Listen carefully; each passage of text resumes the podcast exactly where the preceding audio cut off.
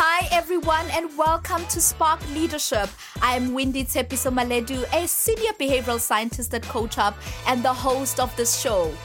Good communication is the core of organizational success and a healthy work culture.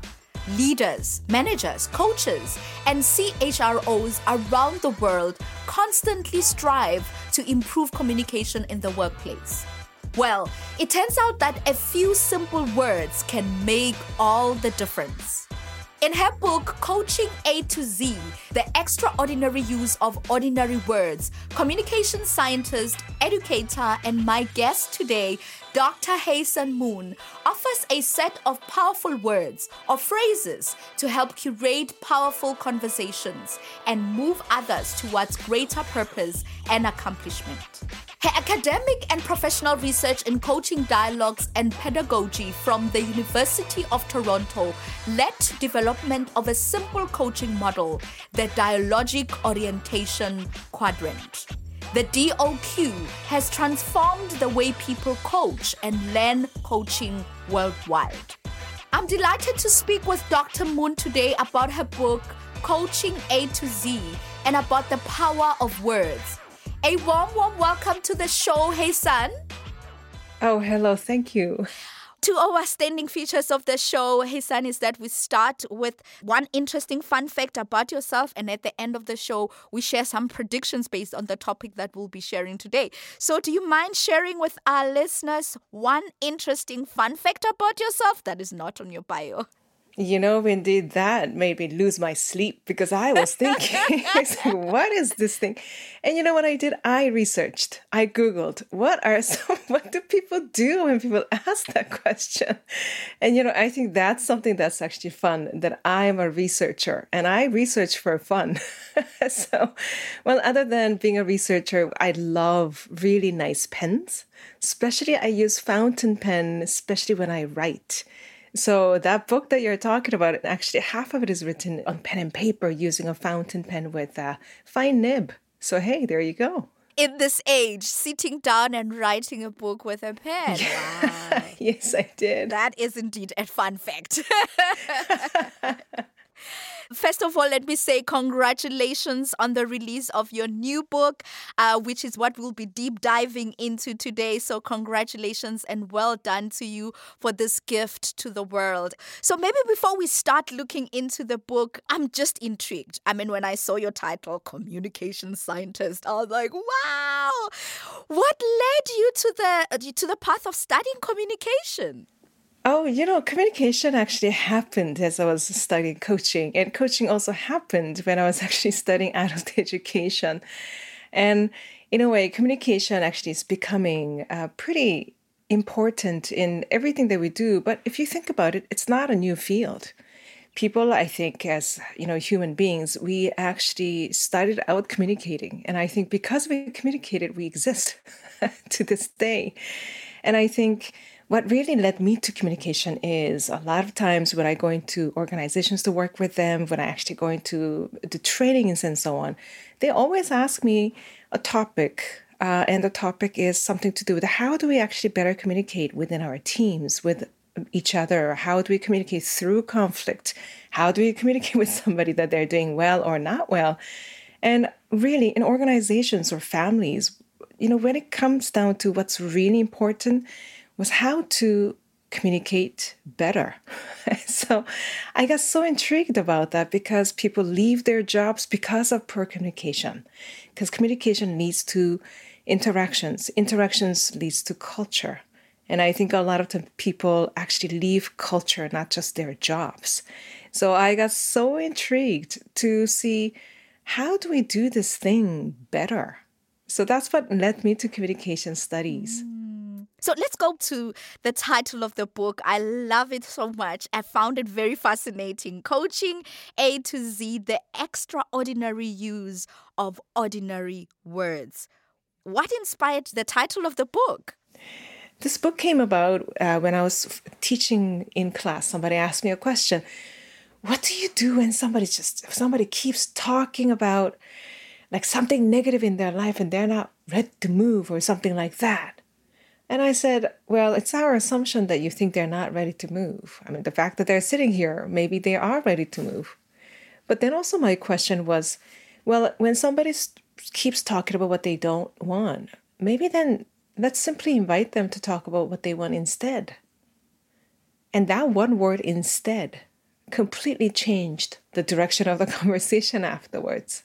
So then we thought, isn't that so hilarious? Those are just how we use a word can actually make that kind of change. And I realized good coaches, great coaches, usually they don't start out asking yet another question. They actually start by listening. So this book does two things. I wanted to actually introduce a couple of things. One is how do we listen better? And then how do we actually evoke better? And by evoking, you know, I'm introducing very simple words like instead. Or when clients say, Well, I don't know. A lot of teenagers say that, eh, Wendy? I don't know if you actually have access to teenagers. I have like, one. I have a teenager.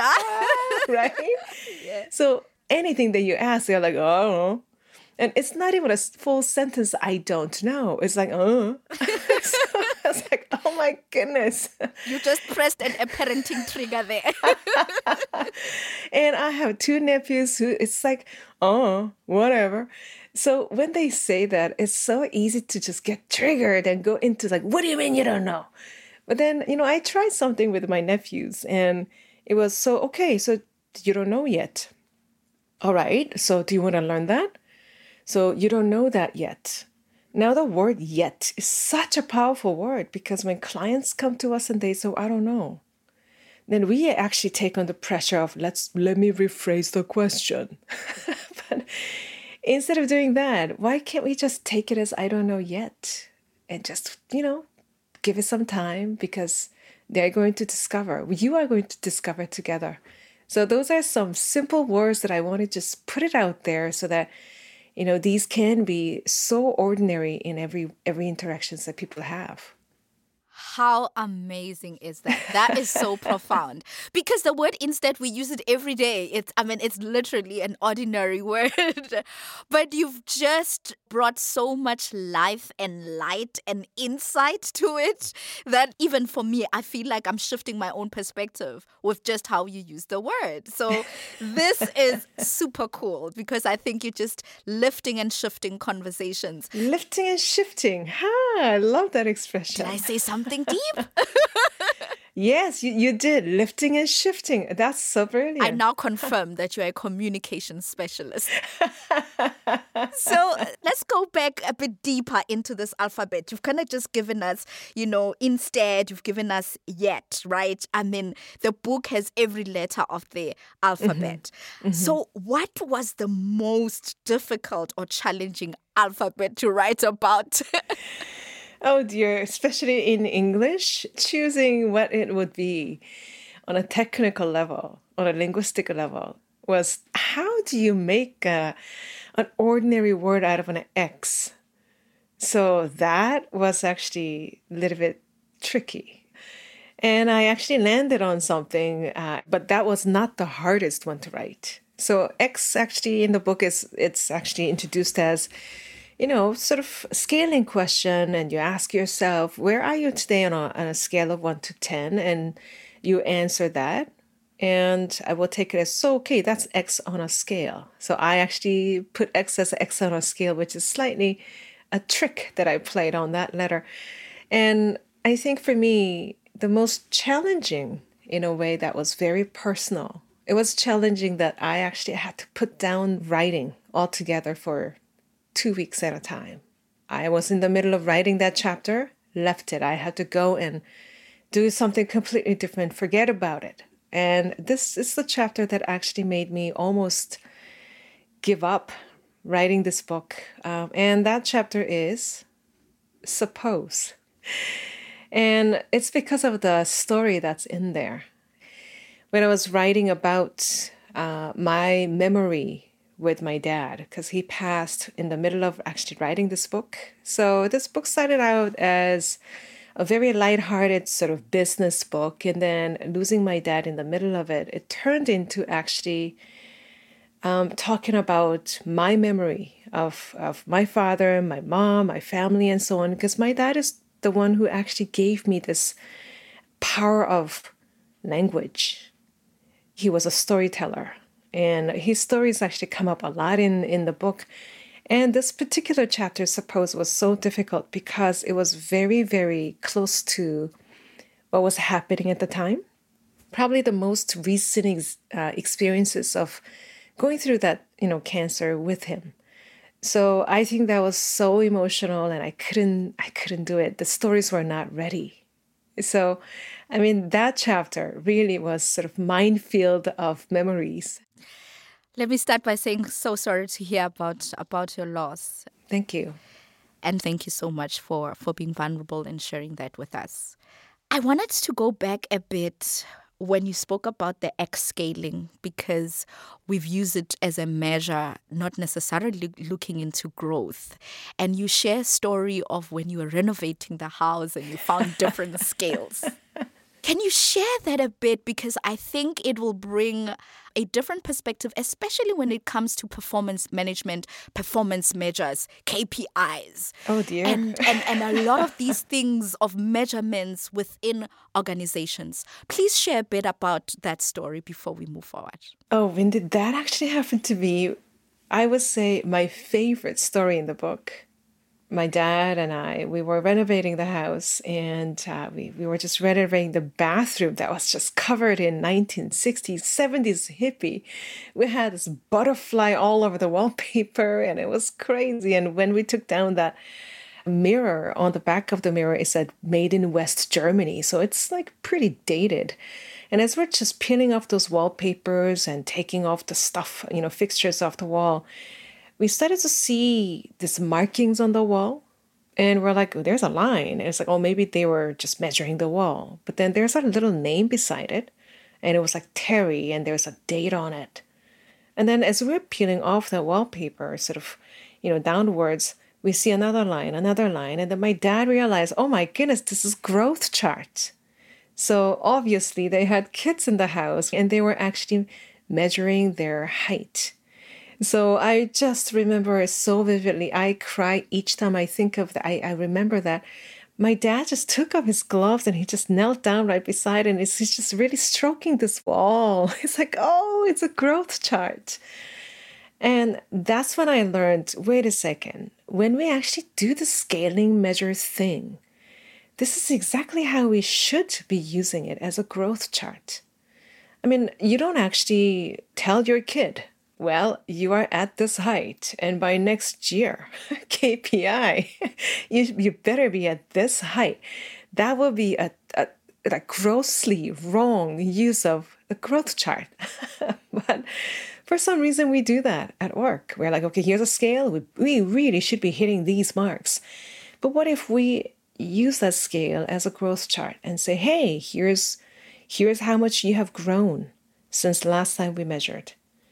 And here's how much you have grown over the years and celebrate. Hey, remember that time you were here and now you're here. Remember the time? And can we take a pause and remember the time that they grew and really have a conversation as a manager and staff members? They sit down and they just talk about, yeah, so how did you do that? How did you grow? What helped you to grow? That is going to be a completely different interaction that is now accumulating. And now that is becoming a new culture at work, celebrating growth rather than now you have to grow. Thank you for asking about that chapter. That's my favorite chapter. Celebrating growth. That for me is a shift of culture. Simply looking at scaling in a different way and using the conversation to celebrate growth. That is beautiful.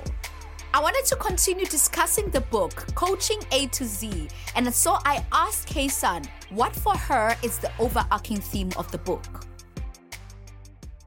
The theme throughout the book is simply inviting you to curate better stories. So, curating, I think, in the tradition of talk therapy or in the tradition of uh, even coaching, we somehow have this habit that we inherited from somewhere and we say well let the client narrate their story Now, there's a big difference between curating and narrating. So, curating, narrating, you know, somebody is, you are getting the client to narrate is one thing, but how do we get our clients to curate better stories or preferred stories of their purpose, their possibilities, and also their progress, existing progress, not the progress they have to make? So, I think throughout the book, these letters are introduced so that you can actually curate. And those curation happens in those micro moment right? You're, you're in the middle of a conversation and then the other person is in the middle of sentence. You're simply just inserting those words and you say wow instead of saying you're almost there versus wow how did you get here already? Now these are really small inserts that are so ordinary but that will actually curate the next narrative that comes out. And this idea of curating or the word curate is such an interesting word because that has the word cure or kura at its heart. And kura means to heal or to cure or to care. And when you think about this idea of kura, also we have another word actually in, in coaching field that we, we just use all the time. And that word is curiosity. So these words share this, that same root word of kura, and you know, sometimes it's interesting because sometimes your curiosity may not be necessarily curing. But you come from caring place, sure, but then sometimes our curiosity actually curates stories of fear, stories of dread, stories of regrets. And what we do in conversation, we actually play a pretty big role. And, you know, it's contrary to some popular belief that, you know, our job is to really just be there, witness, what do they say? The clients have all the answers within them. These are dangerous beliefs because we are not just sitting there as a passive participant. Our job is to co curate their story. And it, it actually happens almost every sentence. And that process is what I call interfluence. You influence each other in that interaction, you influence what they're going to say next. And based on what they say, you then decide how you're going to respond. And those are interfluencing interactions that we actually have with our clients all the time. Right? So I guess the theme of this entire book is how do we curate together with our clients so that they actually get to tell their preferred story, whether it's their future or whether it's their past. Because even your past is malleable, eh? You are just hitting key points. I have my coach hat on, coachy hat on, all the hats on, and it's light bulb after light bulb as you're having this conversation. For me, one of the things that you just said so profoundly so, the difference between curating and narrating and the marriage between curiosity and caring, right? Because we can be curious without caring. I never thought of that. But just bringing the two together to say, how do you care and become curious at the same time? So, Haesun, there's organizations that are listening at the moment. At the beginning, you spoke about how people leave cultures of the organizations. You spoke about people leave because the communication wasn't good and a CHRO, a manager, a leader, a coach might be sitting and say, Help, how do I have better conversations? Give me practical tools to start having better conversations that will shift the culture of my organization, of my coaching. So, first area is when people talk about what they want in the future. Now, if you're sitting down with somebody and they actually talk about this is what I want to see in the future and sometimes that comes out actually in the form of complaining. But you know, we actually end up just hearing complaining because we think they're complaining. so we see them as a complainer, we hear that as complaints, and then we end up hearing complaining. And what happens is when people are telling you what they don't like, what they don't want, they're also telling you what they want instead. So, when you hear people talk about what they want in the future, how do we actually expand it? So, that's one thing that you can do. Second thing is, when people talk about especially in performance conversations, it's a sort of toggle between what went well and what didn't go well. Now, think about how you actually message them. We are taught somehow, oh, sandwich, make a sandwich, and you know, start with the good, deliver the bad, and end with the good it just doesn't work. We are not fragmented like that. We do remember all of them. so when you're having that conversation, especially in performance conversations, highlight what they have done, even out of their, let's say, slump. They were really struggling. And often our curiosity goes to what happened? Whose fault is it? You know, what caused that struggle? And how severe was it? How long did it last? And all that stuff is our natural curiosity. But instead of doing that, why can't we just ask about, so how did you get out of that? So, what helped you cope with it? How did you manage to cope with it? So, the way that we actually handle their uh, trouble past is really not about the trouble itself, but how that person coped with it, how they managed to still stay. Why did you not leave? Why did you not quit? So that's a second area when people are talking about difficult times. I mean, this this past couple years, it's been difficult. And now when we come together and can we actually have, you know, ask each other, how have you coped? What really helped? How did what kind of support did you have? Now you're going to have a completely different conversation, right? And then another area which is very interesting, especially in the business world, and this is the third maybe tip, practical tip is when your conversation happens to be happening in this area that we call dreaded future, people talk about what they don't want to see in the future is dreaded future. And in, in the consulting world, we call it a risk management.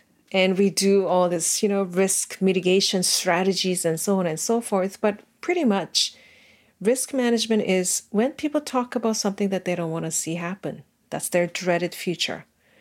Now, how do you respond to that? You can actually say, Oh, I know, how dreadful.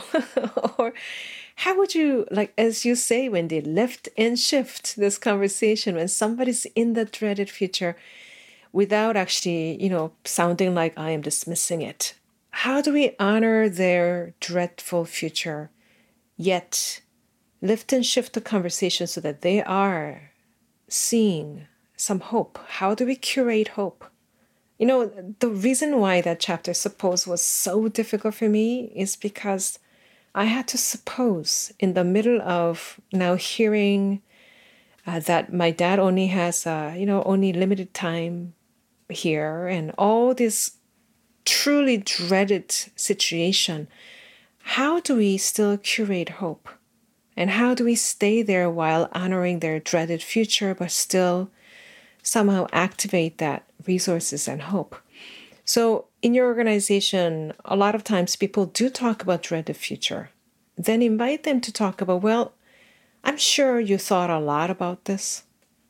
And what's becoming clearer as a maybe way to move together, as a way to maybe even prevent it, because you have been thinking about this for a long time, longer than I have. So you have some ideas about it. You must have some ideas. And how can I support you? This is a different kind of conversation, right? So those are some ideas that I, I actually have. Listen to what people say that they want. And how do we amplify that?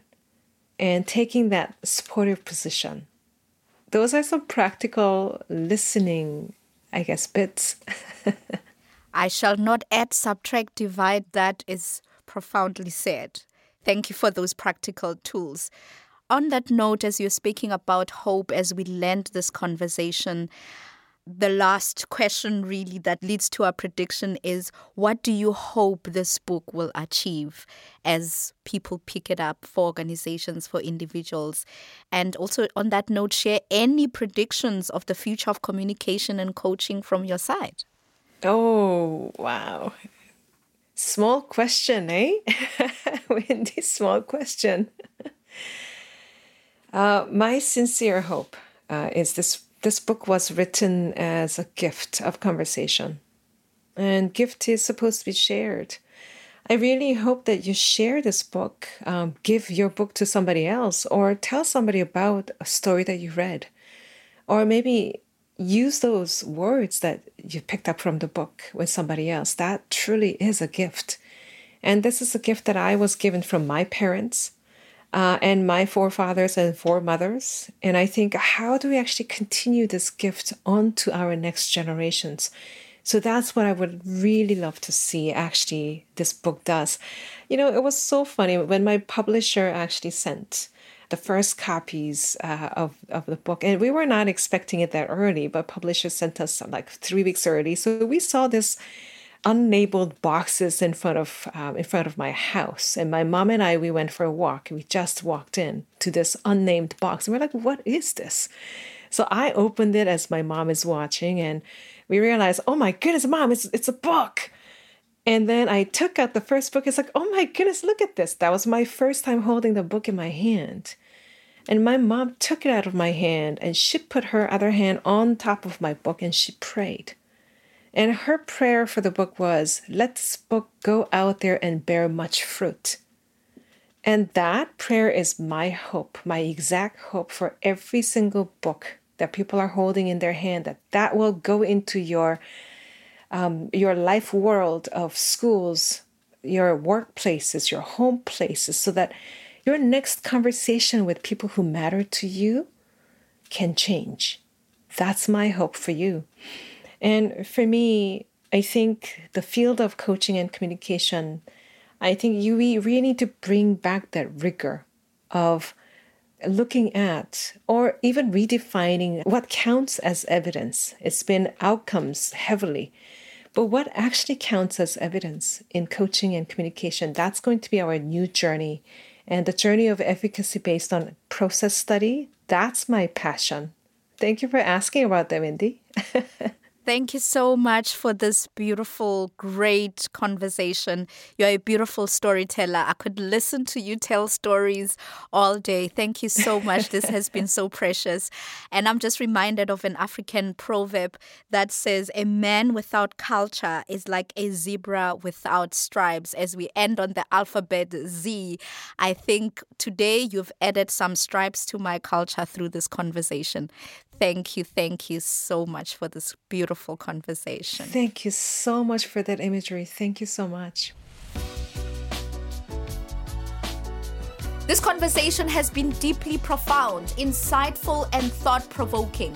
It's amazing how ordinary mundane words can shift and lift conversations. My parting thoughts are there's a difference between curating and narrating. Curation happens in micro moments. How can we curate hope in our daily interactions with others? As an African proverb says, a little hope each day can fill the rivers to overflowing. Where there is hope, there is life. Thanks everyone for listening. If you like what you've heard and want to explore more, head on over to coachhub.com and learn how we democratize coaching across all career levels. And if you're listening on Apple Podcast or Spotify or any other streaming platform, please give us a rating and leave a comment. From everyone at Coach Hub Studios, have a wonderful day. Happiness.